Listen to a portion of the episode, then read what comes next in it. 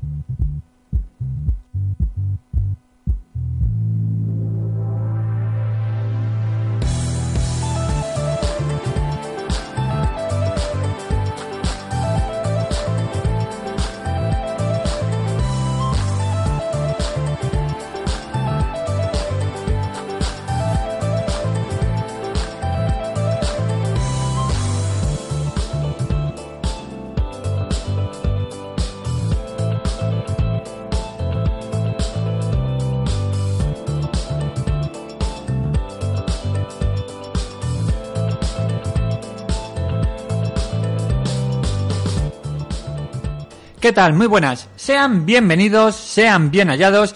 Ya sabes que aquí abrimos los silencios de Elan. Ya sabes que si eres cantautor, escritor, poeta, voluntario, asalariado de cualquier asociación que ayude a hacer de este mundo raro, de este mundo loco, un lugar, pues eso, un poquito más humano, un lugar un poquito más personal. Ya sabes que nos encanta que nos utilices como tu altavoz, como tu medio de difusión. Ya sabes que tanto si eres cantautor, voluntario, asalariado, y si lo haces el trabajo por cuenta propia, por cuenta ajena, ya sabes que si nos ayudas, pues eso, a hacer este mundo raro, pues un lugar un poquito más humano, ya sabes que este es tu programa, losilenciosdelan@gmail.com. Enviar un abrazo a nuestros radioyentes, nuestros radioescuchantes de Radio de Ribarroja, que se emite este programa los viernes por la tarde, y también enviar un saludo muy cariñoso a nuestros radioyentes de Paterna, que se emite este programa los jueves por la mañana allí. Ya sabes que losilenciosdelan@gmail.com, nuestro correo electrónico, y nuestra página web www.losilenciosdelan.com. En breve pues tendremos a nuestra invitada de hoy, ya sabes, a nuestra colaboradora desde esta cuarta temporada, a Eva Perea, que nos contará sobre todo un tema muy interesante, que es cómo poner límites con las personas cercanas, ¿no? Incluida nuestra familia, sobre todo, que viene muy bien, sobre todo para estas fechas.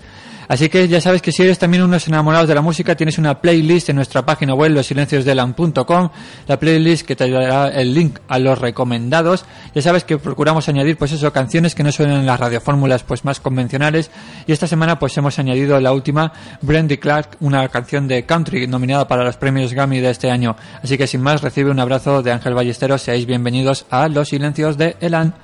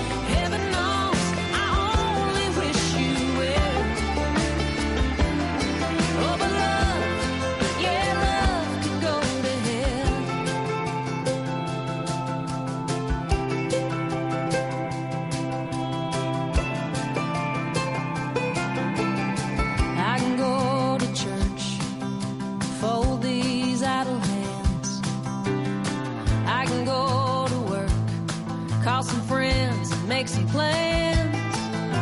I could get drunk on a Saturday night and try to fall for someone new, but I just wake up hungover, cursing the day I fell for you.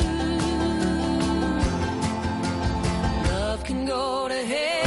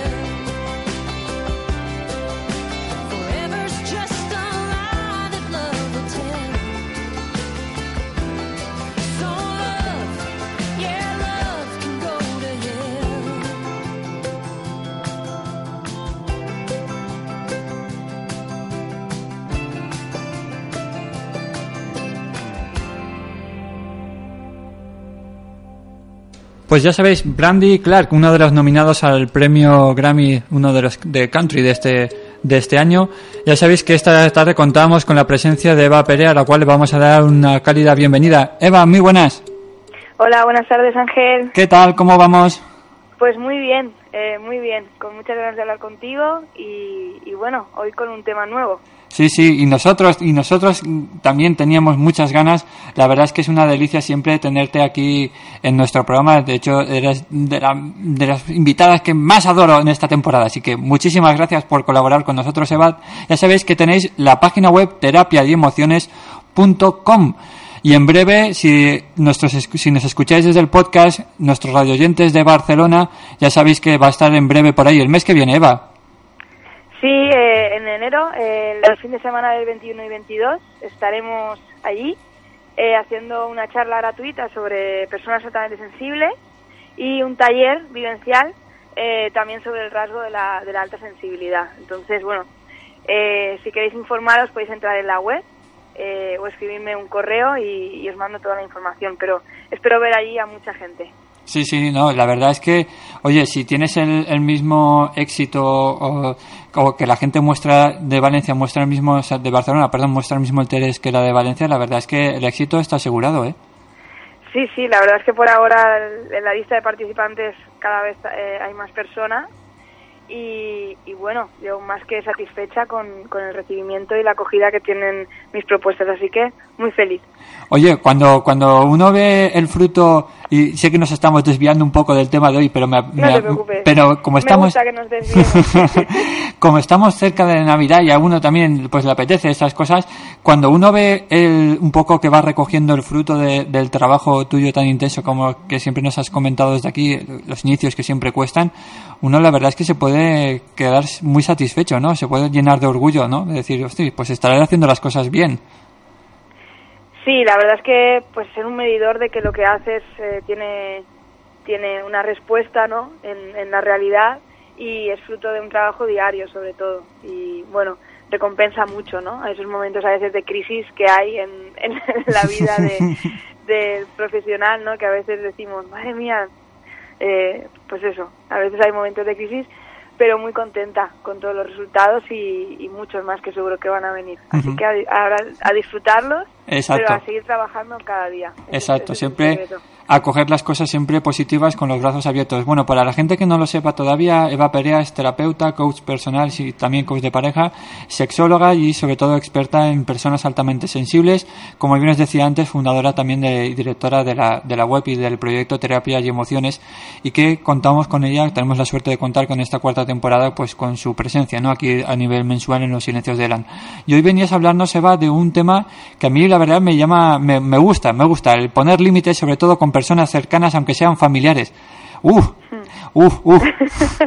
Cuesta, ¿eh? Ya barreras, hoy en día construir barreras es complicado, ¿eh?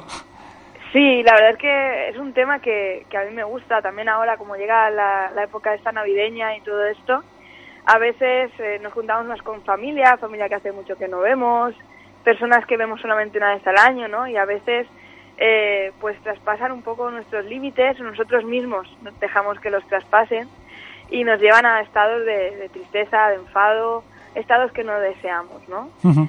Pero bueno, eso también pasa en nuestro día a día y es una cuestión de primero saber dónde están nuestros límites y luego saber establecerlos hacia los demás. Eva, primera pregunta que te hago, así, de buenas a primeras. ¿El culpable es la persona, o sea, soy yo mismo que dejo entrar esos sentimientos negativos, o el culpable es la persona que me está chafando hacia mi persona? Bueno, a ver... Así, ¿has visto que bien? ¿Eh? A bocajarro, muy bien. Para mí la culpa, o sea, es un concepto que no me gusta nada. Me gusta hablar de responsabilidad. Vale, ¿quién es el responsable de esto? Primer azote. Entonces, para mí. Bueno, es un regalo de Navidad esto. Sí, porque la culpa tiene una connotación muy negativa, ¿no? Y la responsabilidad es aprendemos de la responsabilidad. Entonces... el responsable principal es la persona que no pone sus límites, ¿no? Nosotros no podemos actuar sobre lo que decidan hacer terceras personas con nosotros. Lo único que podemos hacer es actuar responsablemente ante esto y responder, alejarnos, poner barreras con esa persona, ¿no? Si no lo hacemos, evidentemente... la tercera persona pues puede seguir teniendo la actitud que ella considere necesaria o oportuna. Con lo cual, estamos hablando sobre todo de que lo importante es, uno de los puntos para mí importantes, ¿no?, es el de conocerte, ¿no?, el de respetarte a ti mismo. Sí, sobre todo. El respetarnos a nosotros mismos es uno de los grandes factores de los límites. Si no pones límites, el mensaje que te estás mandando es que no te respetas y que pues cualquiera puede entrar en aquellas zonas donde te pueden llegar a hacer daño. Sobre todo hay que conocernos para poder saber hasta dónde pueden llegar las personas y también hacer un poco de clasificación sobre aquellos límites que nadie puede traspasar, ¿no? Uh-huh. Hay personas que acabamos de conocer y van a tener unos límites con nosotras, pero por tener cerca a personas muchos años no quiere decir que tengan derecho a traspasar ciertas cosas que ya forman parte de nuestra integridad. Lo que pasa es que, Eva, siempre somos más dados a poner límites de cara hacia afuera que de cara hacia adentro. Es decir, que, o sea, respetamos más el que la gente de fuera, o al menos a nivel personal, que rompan esas barreras. O sea, lo aceptamos de una manera natural, pero cuando nosotros no respetamos esos límites con nosotros mismos, enseguida la reacción es totalmente diferente. Es decir, nos enfadamos mucho más con nosotros mismos que con la persona de fuera. ¿Esto por qué nos pasa? Hombre, somos muchas veces, y esto es algo que no debería suceder, nuestro peor enemigo, nuestra peor enemiga. Nos juzgamos mucho y somos los que muchas veces peor nos tratamos, aunque debería ser totalmente al contrario. Uh-huh. Entonces, por esa deseabilidad social, esa necesidad de aceptación, pensamos que si dejamos que la gente traspase nuestros límites un poco... pues nos van a aceptar más y vamos a caer más en agrado. También desde muy pequeños nos están diciendo que el decir no y que el rechazar y que poner límites es algo que va en contra de la educación, ¿no? Tienes que ser educada, tienes que dejar o permitir que pasen ciertas cosas, etcétera, ¿no? Entonces cuando llegamos a la edad adulta, esta educación que ya nos han dado desde pequeños pues se ve totalmente reflejado en nuestra, en ocasiones, incapacidad de poner barreras hacia los demás. Hay mucha gente, de hecho, hay una corriente a nivel educativa, sobre todo para los que somos papás, que los cuales no sé si Eva, si tiene algo que ver con el que se traduzca, cuando en la edad adulta, pero dicen que no tienes que poner, o sea, que nunca tienes que decirle no a los hijos, ¿no? Es decir, que hay que darle mucho cariño, mucho amor, que eso está muy bien, pero sobre todo que nunca tienes que decirle que no, que ellos sean las personas un poco que den un poco con el resultado, ¿no? Es decir, si tú, por ejemplo, yo quiero comprar una cosa, pero yo como papá no te puedo decir que no, darle una alternativa.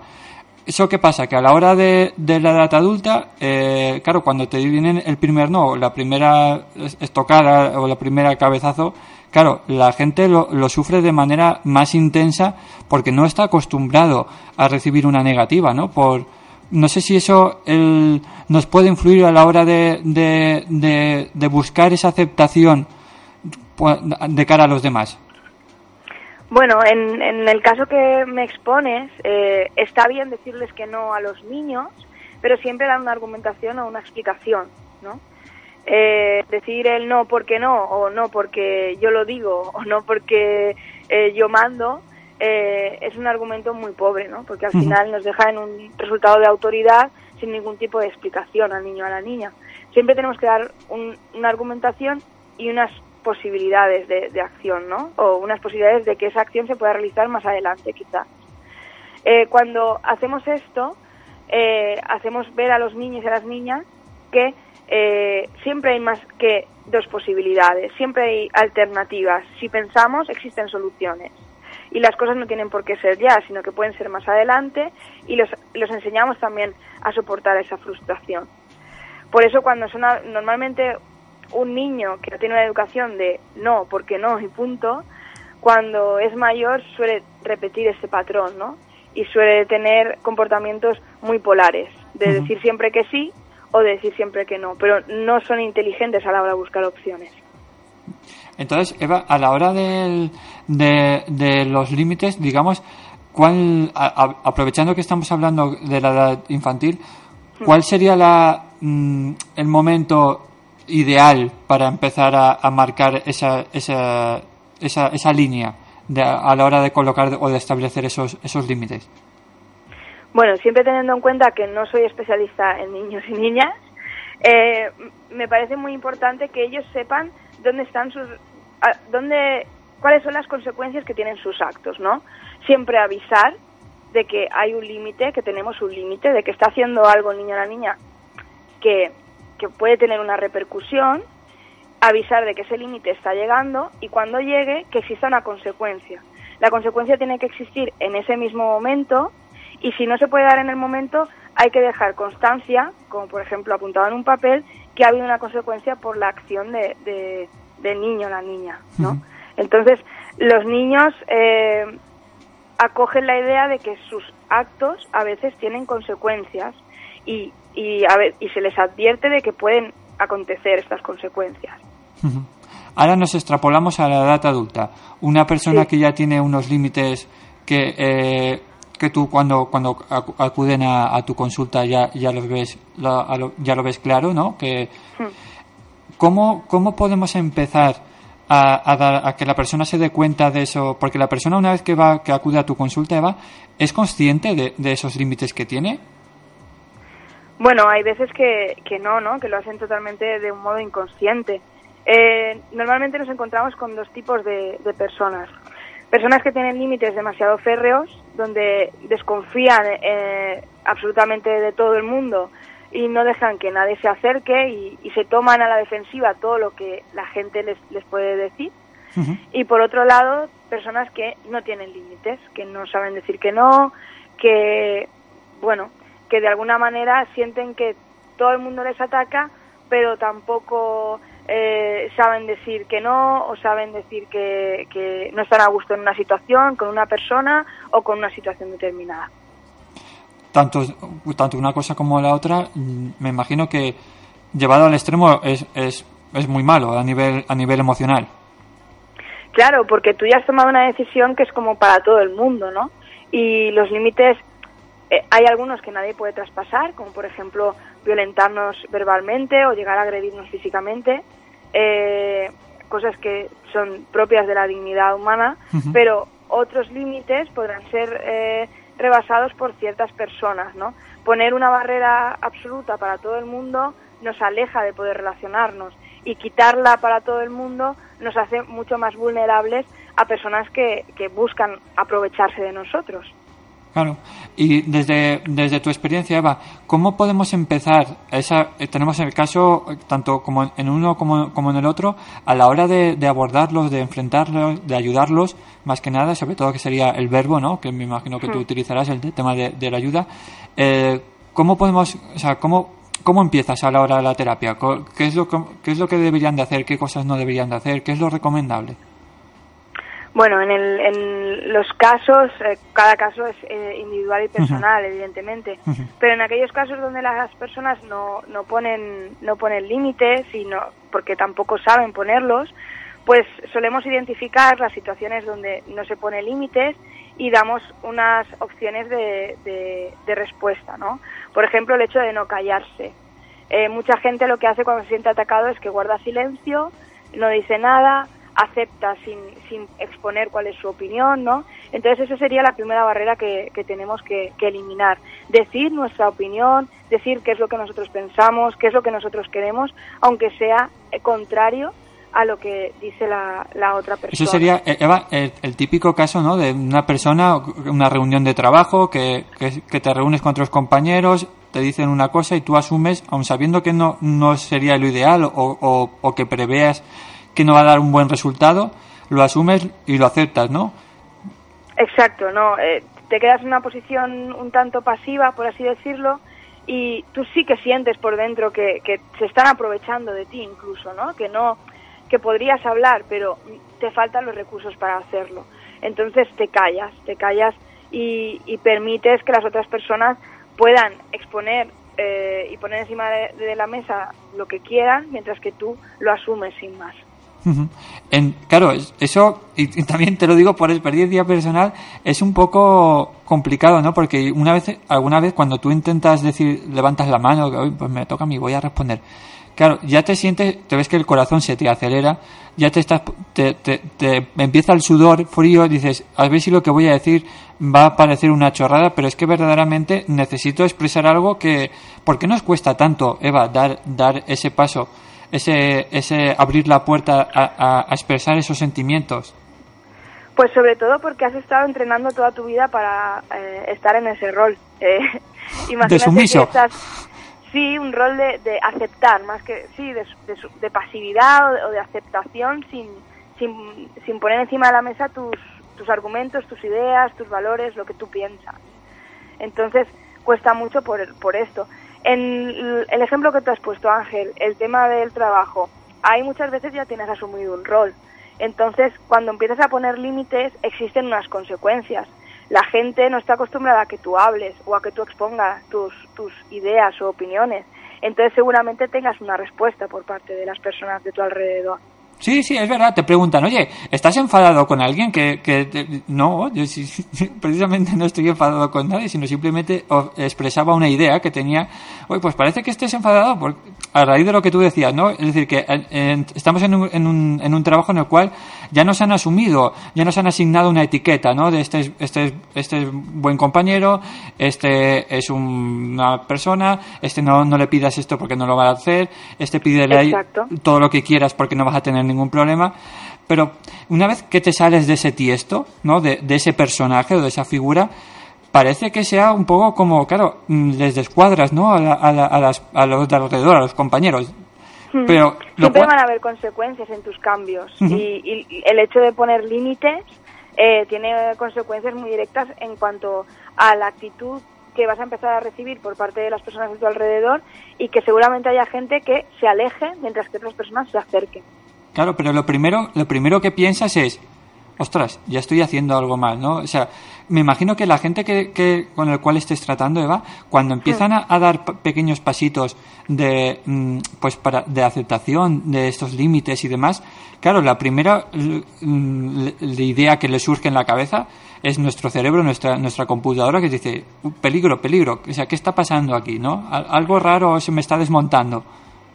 Sí, pero normalmente las consecuencias que tiene poner límites casi siempre son de desahogo, de tranquilidad, de dejas de sentirte atacado. Esa primera vez en la que hablas, que tú has escrito muy bien con esos nervios y de repente dices, ostras, he hablado, he dicho algo, ¿no?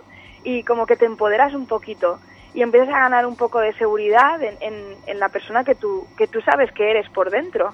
Lo único que por fuera no lo estás exteriorizando. Por esto lo mejor es empezar a entrenar con personas nuevas, gente que no te conoce, gente que no te tiene encuadrado en un rol muy determinado. Uh-huh. Entonces, con este tipo de personas siempre vas a poder poner en marcha tu plan de nuevas actitudes. La verdad es que pensaba que me ibas a decir, no, con las delante del espejo, digo, no es lo mismo, Eva, no es lo mismo. Puedes ensayar, está claro, pero luego es necesario. También hay un ejercicio que a mí me gusta mucho, que es para la gente que normalmente no dice que no, ponerte como fin decir una vez al día que no a algo o a alguien, aunque sea que no quieres pan o cosas así de sencillas, uh-huh. Porque llegamos incluso a hacer eso, comer cosas que no nos apetecen, beber algo que no nos va bien, simplemente por no decir que no. Uh-huh. Eso también, de hecho, lo hablábamos en la otra vez que te tuvimos también aquí, Eva, en el anterior programa, sobre todo que hay muchas personas en cuanto a la relación de pareja que se dejan un poco llevar, ¿no? Que no son, o sea, siempre están haciendo igual cosas o yendo a sitios con su pareja por miedo a decir, oye, pues no me apetece ir o no me apetece hacer esto o no me apetece hacer lo otro, ¿no? Como que te vas, tu figura se va deshaciendo, ¿no? Es decir, que por ese miedo a expresar uno lo que siente o lo que desea o lo que le gustaría hacer, como que se va perdiendo, ¿no? Dentro de la relación de pareja, y es cuando puede dar lugar, que me imagino que te habrá pasado, a conflictos, ¿no? Sí, desde luego que otra de las cosas que marcan los límites es tu personalidad, lo que te gusta, lo que no te gusta. Los límites van marcando y dibujan la persona que tú eres, ¿no? Cuando nos adaptamos tanto a lo que los demás quieren, lo que los demás hacen o a lo que los demás les gusta, pues acabamos siendo una mezcla muy ecléctica de cosas y al final ni siquiera sabemos cómo somos, ¿no? Entonces es muy importante marcar los límites en general, ¿no? Tanto con nuestra pareja, como con nuestros amigos, como con las personas que no conocemos de nada. Uh-huh. Eva, la pregunta del millón. Vamos a ver, ¿la personalidad crea los límites o los límites crean la personalidad? O sea, ¿dibuja la personalidad de una persona? ¿O todo genera la personalidad? Yo pienso que las cosas siempre son globales. Y por lo tanto me parece que todo se construye de manera recíproca. Pero si tuviera que apostar por alguna de las dos, creo que sería que los límites van marcando la personalidad. Realmente, pero a la vez la personalidad marca los límites, entonces... Vamos, que no me responde. No, porque como no sé a quién me vas a dar el millón. No, vamos a ver, siempre es complicado, ¿no? Y conforme se va haciendo la edad adulta, conforme una personalidad que ya está, digamos, establecida, ya tienes tu rol, digamos, de tanto en el trabajo, a nivel personal y demás, es difícil cambiar ese aspecto de ti que siempre te ha definido, ¿no? Como persona.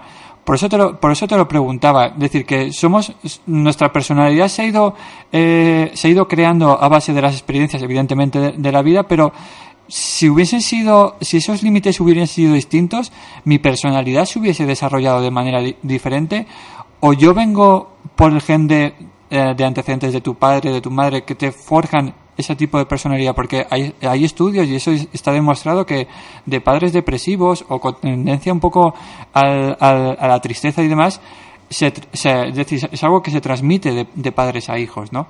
Con lo cual tu personalidad en parte ya está siendo creada por tus creadores. A ver, sí, desde luego que copiamos y llevamos al presente nuestra edad adulta aquellos conflictos que no hemos podido resolver en la edad infantil y de hecho nuestros padres son culpables, por así decirlo, son responsables en ocasiones de ciertas actitudes que desarrollamos o ciertas cosas que pensamos que son nuestras, ¿no? Lo típico de esta niña es muy nerviosa, esta niña es muy nerviosa y tú te acabas convirtiendo en una persona mayor muy nerviosa y tú pues ya vas acelerada por la vida y realmente quizás es algo que has acogido porque todo el mundo te decía que eras muy nerviosa, ¿no? Y esto sí que sucede, igual que copiamos, ¿no? Actitudes que tienen nuestros padres, actitudes que tienen nuestras madres, al mismo tiempo que también sucede que hacemos todo lo contrario, ¿no? A veces tenemos el patrón de nuestros padres y lo que hacemos es hacer absolutamente todo lo contrario que hacían ellos y huimos mucho de la personalidad o de las actitudes que tenían nuestros padres. Esto sucede. Ahora, en tu caso, Eva, en lo que ves también en la consulta, que somos más bien dados a repetir patrones de conducta, ¿no? Me imagino. No lo sé, ¿eh? No sé si... Sí, desde luego solemos repetir patrones de conducta de nuestra familia y lo que se ve mucho sobre todo es no salir nunca de ese rol que se nos pone dentro de la propia familia. Es decir, aunque tú te hagas una persona adulta, se ve mucho esa doble personalidad que a veces tenemos, el rol con nuestra familia, donde seguimos siendo el hijo de, el nieto de o el hermano de, con una serie de características que nos limitan mucho, mientras que fuera, en nuestro rol profesional, en nuestro rol incluso ya de nuestra propia familia nuclear nuestra, somos personas distintas. Y esto, evidentemente, a veces hace mucho ruido. Tenemos que ser una persona igual en todos los lugares y esto cuesta en ocasiones. Uh-huh. Volviendo al tema, Eva, de los límites, tenemos siempre, o la sociedad, ¿no? A nivel general, yo creo, tiene la persona, digamos, que es más sumisa, ¿no? El que nunca, hablábamos, por ejemplo, en el caso de la reunión, que nunca levanta la mano para decir algo, o que siempre está asumiendo dentro de la pareja, como que es buena persona, ¿no? Al final acabamos resumiendo el que, claro, como nunca es que es muy buena persona. Mira fulanito, que nunca dice nada, ¿no? O sea, yo creo que ahí estamos mezclando, ¿no? Términos. Sí, normalmente pues se observa así, ¿no? Se observa que las personas que nunca dicen nada, que no molestan, que son sumisas, todo eso, que son buenas personas, ¿no? Y que bueno, que mírarás, ¿no? Pero pues eso está muy relacionado con lo que te he contado antes, Ángel, sobre la educación de los niños. Cuando le decimos a los niños, cállate, ¿no? Aunque quieran expresar su opinión. O cuando le decimos a lo típico, ¿no? De dar un besito a no sé quién y el niño o la niña pues no le apetece y es como obligarle, ¿no? A dar un beso a una persona desconocida. Estás enseñando desde muy pequeños a que hay que tener una serie de patrones sociales que se homologan a ser una buena persona, a ser una persona pues aceptada socialmente. Entonces, cuando eres mayor, ¿qué haces? Pues seguir con ese tipo de patrones.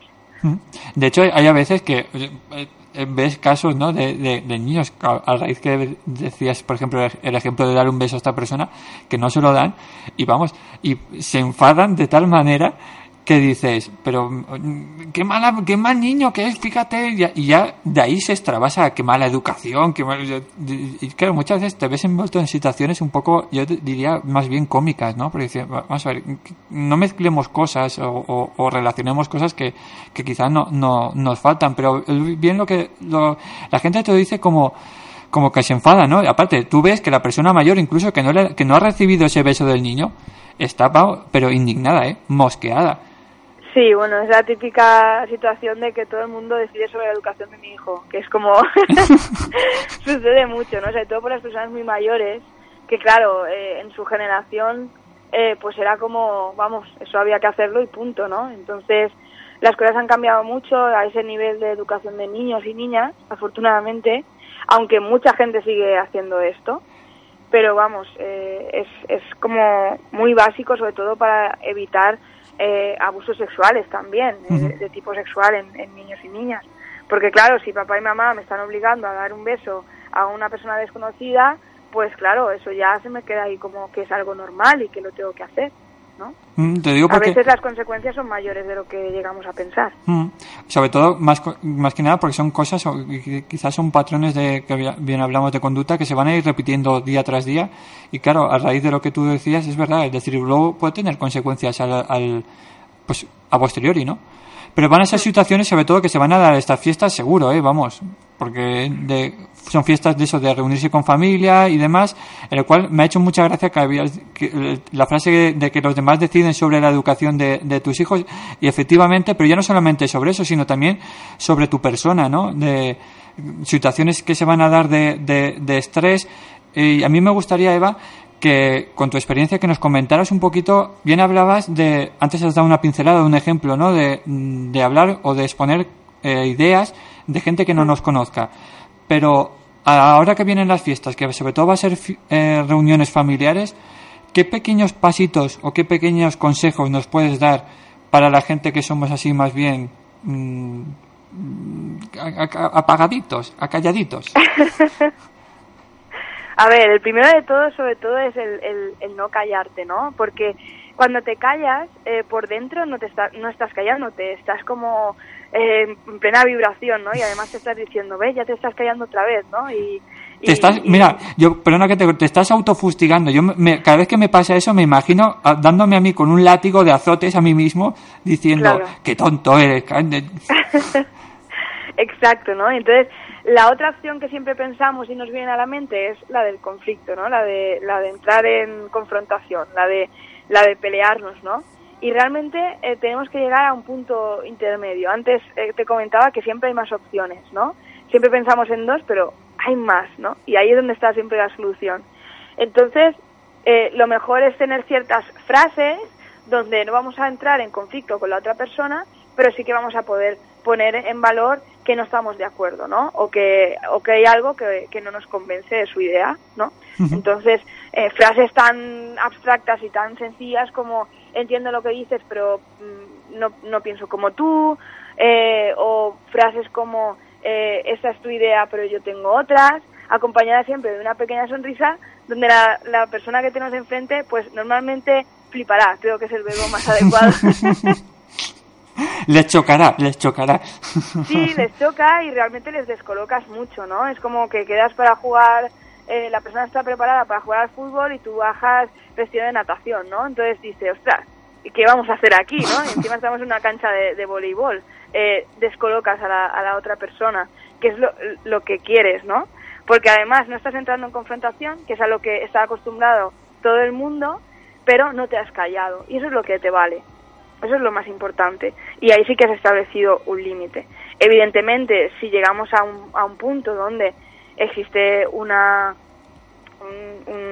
extralimitación, pues que nos insultan o cosas así, siempre la opción más válida desde el punto de vista es irnos, claro, echarnos, evidentemente. ¿Qué más consejos, Eva, en tu o extrapolándolo ya fuera a lo que tú normalmente sueles hacer de terapia con este tipo de personas? ¿Qué es lo que recomiendas también? ¿Qué más pasos podemos dar? Bueno, sobre todo el tema de responder con tranquilidad, que eso también es muy, muy importante, que ya lo he comentado, no entrar en conflicto, sino que responder con tranquilidad, porque cuando intentamos poner nuestros límites y lo hacemos con agresividad o con violencia, al final nos estamos poniendo a la altura de la otra persona. Y luego vamos a tener consecuencias a nivel emocional, pues a veces duras, ¿no? Porque nos vamos a volver a juzgar, porque has llegado a esta situación, porque te has sacado de tus casillas, ¿no? Entonces, lo mejor es responder con tranquilidad. A veces podemos invitar a la persona que está hablando con nosotros a reflexionar un poco sobre lo que está haciendo, ¿no? De preguntas como, hablarme así te hace sentir bien, o qué es exactamente lo que te está molestando de mi conducta, o dime cómo te gustaría que me comportara, ¿no? A veces esta pregunta es una clave. Dime qué te gustaría que hiciera. Y la otra persona lo único que sabe es criticar lo que haces. Da igual lo que hagas, ¿no? Entonces... Oye, esa es muy buena, ¿eh? Esa sí que me la apunto. Mira, me la voy a apuntar en el móvil. No, es que tenemos que asumir muchas veces que hay personas que se van a relacionar con nosotros solamente pues para criticarnos, porque se relacionan así con todo el mundo. Y sobre todo cuando somos personas que no sabemos poner bien límites y que somos excesivamente educadas, van a ir a por nosotras, porque sobre todo quieren... Sí, no, quieren pues eso, sacarte de tus casillas y que al final decir, ves, no se puede ser tan educado, ¿ves? Como al final todo el mundo tiene su lado oscuro o cosas así. No, de hecho, te iba a decir que ese tipo de personas, cuando tú siempre cuando no entras en conflicto y ya les descuadras, ¿no? Se produce les descolocas, lo que quería decir. Claro, se produce ahí que la primera respuesta, la primera reacción de este tipo de personas suele ser o chillarte o atacarte con más vehemencia sobre todo a nivel verbal, ¿no? Como que se caldea el tema. Sí, totalmente, porque buscan la confrontación y ellos nunca van a decir que no tienen razón o que se han pasado, en absoluto. Entonces, lo que busca esa persona siempre es tener razón. Y si tú directamente se la das, ¿qué gracia tiene esto? ¿No? Entonces, es lo que comentábamos antes, cuando cambias tu actitud y ven conductas distintas en ti, pues muchas veces se crean situaciones donde hay veces que hay gente que se acercará a ti más y dirá, ostras, ha cambiado, me gusta más cómo eres ahora, y habrá gente que se alejará, porque cuando quieres meterte con alguien vas a por aquel que no va a contestar o que sabes que se va a poner agresivo, pero ¿qué gracia tiene hablar con alguien que es muy asertivo? Pues para ellos ninguna. Lo que pasa es que, Eva, siempre tenemos la creencia o el pensamiento, ¿no? Como bien te has dicho, que me identifico sobre todo con el caso de hoy, que tenemos la sensación de que si decimos que no o que si ponemos límites, la persona de enfrente se va a marchar, ¿no? Como que tenemos la sensación de que mejor callarnos para que la persona de al lado esté contenta. Es decir, es como que le entregamos nuestro cofre de la felicidad al sujeto a que a que yo diga sí siempre a la persona de enfrente, ¿no? Un claro ejemplo es el tema de la pareja, que siempre decimos que sí a sabiendas de que nuestra felicidad va asociado a esa aceptación, ¿no? ¿Por qué nos cuesta? O sea, ¿por qué tenemos esa idea errónea metida en la cabeza de que si decimos que no podemos entrar en conflicto, la persona se pueda marchar? El pensamiento básico que está detrás de esa idea que expones, Ángel, es el yo no valgo más que lo que te puedo dar. Quiero decir, nuestra autoestima está tan baja que pensamos que por lo único que valemos y por lo único que la otra persona va a estar a nuestro lado es por aquellas concesiones que nosotros podamos hacer. Cuando esa persona necesita algo, estar ahí; cuando esa persona opina algo, no llevarle la contraria. Pensamos que no tenemos valor suficiente como para que nos quieran simplemente como somos, sino que tenemos que estar siempre dando, ¿no? Porque no tener límites es estar dando siempre. Siempre estás dando más de ti. Con lo cual, entonces es un cheque en blanco que a veces es peligroso porque nos quedamos sin fondos. Entonces... Y eso, Eva, ¿cómo lo podemos...? O sea, ¿qué pequeños pasitos podemos ir dando? En base a tu experiencia, que también habrás tenido gente como yo, ¿qué podemos hacer? ¿Qué cosas, ahora que llega, podemos ir meditando? ¿Cómo podemos? ¿Es tema de conocernos más? O porque, claro, yo conozco, o sea, y reconozco esa limitación que yo tengo como persona, ¿no?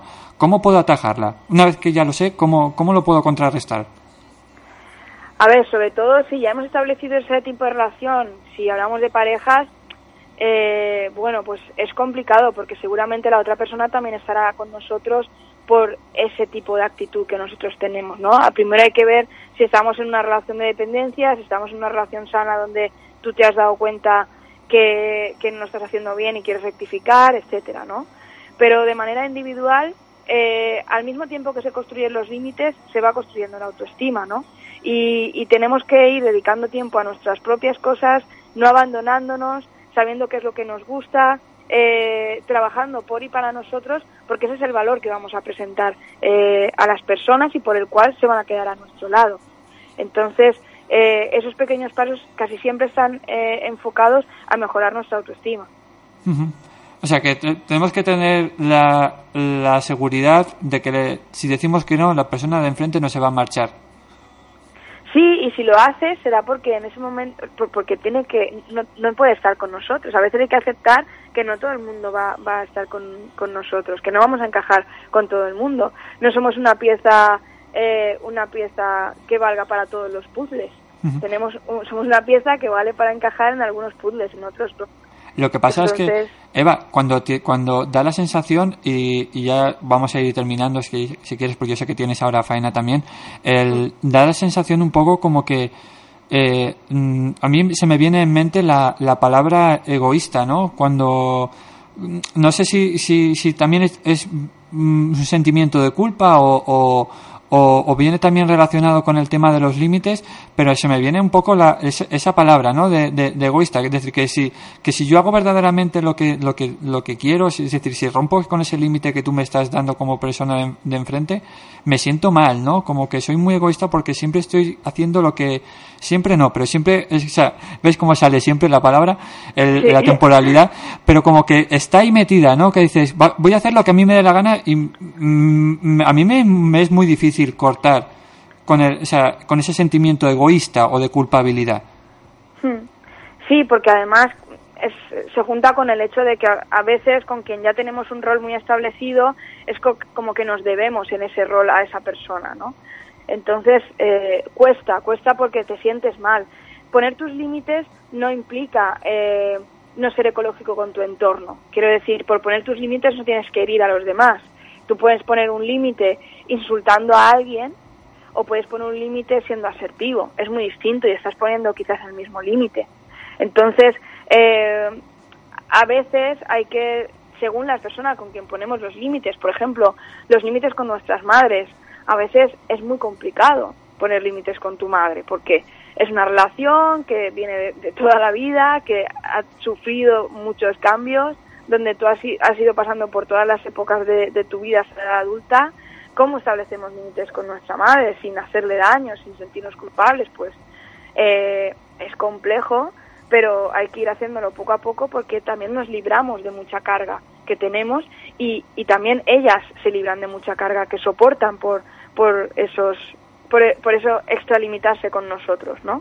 Uh-huh. Entonces, siempre que nosotros ponemos un límite, hacemos que también la otra persona sienta que tiene un límite y le obligamos también a cambiar con nosotros, con lo que también hacemos a veces cambios favorables al resto del mundo. Uh-huh. Son cambios, digamos, procesos evolutivos, ¿no? Que se van desarrollando contigo, van cambiando contigo. Exacto, y quizás personas que formaban parte de tu vida cuando tenías 20 años, pues cuando tienes 40 ya no tienen que estar tan cerca de tu vida porque porque ya no tienen sitio en ella, ¿no? Entonces hay que dejar también que la gente se marche. También dejaré, si te parece, Eva, también dejaré una referencia al artículo que me decías aquí fuera de antena, que hablaba sobre todo también de un concepto que a mí me ha llamado mucho la atención, que es el egoísmo positivo. Pero como yo sé que tienes faena esta tarde y en breve, si quieres lo dejamos bien para otra sesión, ¿te parece? Claro, sí. Los oyentes y las oyentes quieren leerlo, están en la web. Se habla sobre el egoísmo positivo, ¿no? Que es ese concepto de ser egoísta, pero de manera ecológica con el entorno. Ponerme en el centro de mi vida sin pensar que voy a herir a todo el mundo de mi alrededor, ¿no? A mí me ha llamado mucho la atención, que lo sepas. Me ha gustado enormemente, de verdad. Me alegro, Ángel. Así que ya sabéis que si os apetece os dejaré también en el link para la gente que nos esté escuchando en el programa y en la web, para que lo tengáis en cuenta. eva@terapiayemociones.com, tu correo electrónico. Exacto. Ahí me podéis escribir y preguntarme lo que deseéis, también entrar en la web. Terapiaemociones.com. Efectivamente. Pues Eva Perea, terapeuta, coach personal de pareja, sexóloga y experta en personas altamente sensibles, te deseamos todo lo mejor, muchísimas gracias. Y colaboradora en la radio con Ángel. Y colaboradora aquí en Los Silencios de Elan. Exacto. Te deseamos todo lo mejor, que acabes bien el año, que lo empieces muchísimo mejor, sobre todo con esa experiencia. ¿Va a ser la primera vez que vayas a Barcelona a hacer...? A esto sí, he ido más veces a otras cosas también profesionales, pero en cuanto a la alta sensibilidad es la primera vez que voy allí con los amigos y amigas de Barcelona, así que pues doble alegría, ¿no? Sí, oye, de verdad que luego nos contarás el próximo programa, si coincidimos, ya nos cuentas un poquito la experiencia que ha supuesto, ¿vale? Claro que sí, Ángel. Pues un saludo y felices fiestas. Exacto, que termines bien el año y que lo empieces de mejor todavía, si cabe. Siempre, siempre. Un abrazo grande. Un abrazo, Eva. Hasta luego. Hasta luego. Adiós.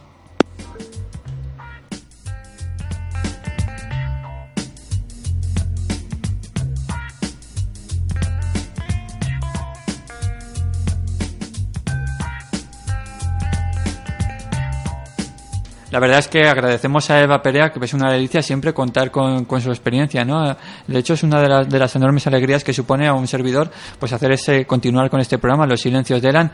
Ya sabes que si eres cantautor, voluntario, escritor, poeta, asalariado, de cualquier asociación que ayude a hacer de este mundo raro, de este mundo loco, pues un lugar un poquito más humano, un lugar un poquito más personal, ya sabes que nos utilices como tu altavoz, como tu medio de difusión. Agradecer de nuevo a nuestros radioyentes, nuestros radioescuchantes de Radio Ribarroja, aquí en la 87.5, en la radio local de Almácera, siempre en nuestra casa, este programa que se emite los viernes de 4 a 5 y los domingos la repetición de 2 a 3 de la tarde, y también nuestros radioyentes, nuestros radioescuchantes de Radio Paterna, la 94.0. Así que sin más, recibe un abrazo de Ángel Ballesteros y nos vemos ya en la siguiente programa, que ya va a ser casi antes de Nochebuena. Así que recibe un abrazo de Ángel Ballesteros y Los Silencios de Elan.com en nuestra página web. Hasta luego.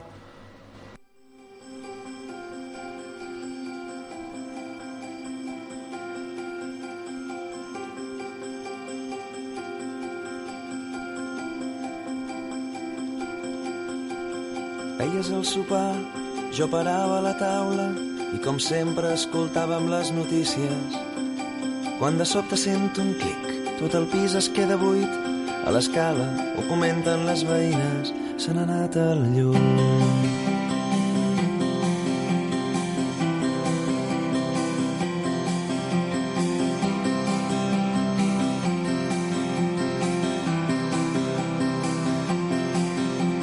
I veient que la verdura ha quedat a mig bullir, em proposes d'acabar-nos el formatge de París.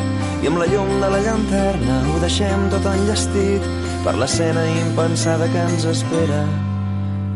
Un davant de l'altre, en una taula que ara sembla diferent. L'espelma t'il·lumina, tancant els ulls, provant el vi. De sobte et reconec i no entenc on hem estat tot aquest temps, i em preguntes si estic bé i encongit goso confessar-te que ahir a la nit volia explicar-te que ja no sento allò per tu, que potser estaria bé donar-nos un temps per cadascú, i em respons que tu també pensaves el mateix, i ens mirem mentre parlem de tu i de mi.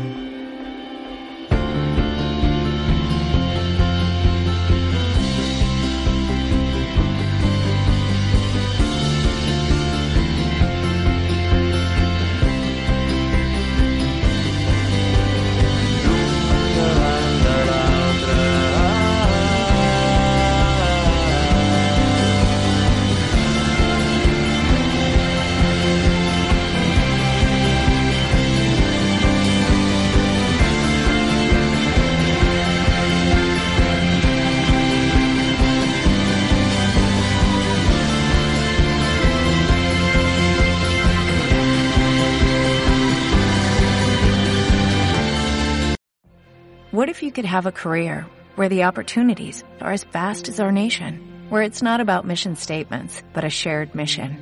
At U.S. Customs and Border Protection, we go beyond to protect more than borders. From ship to shore, air to ground, cities to local communities, CBP agents and officers are keeping people safe.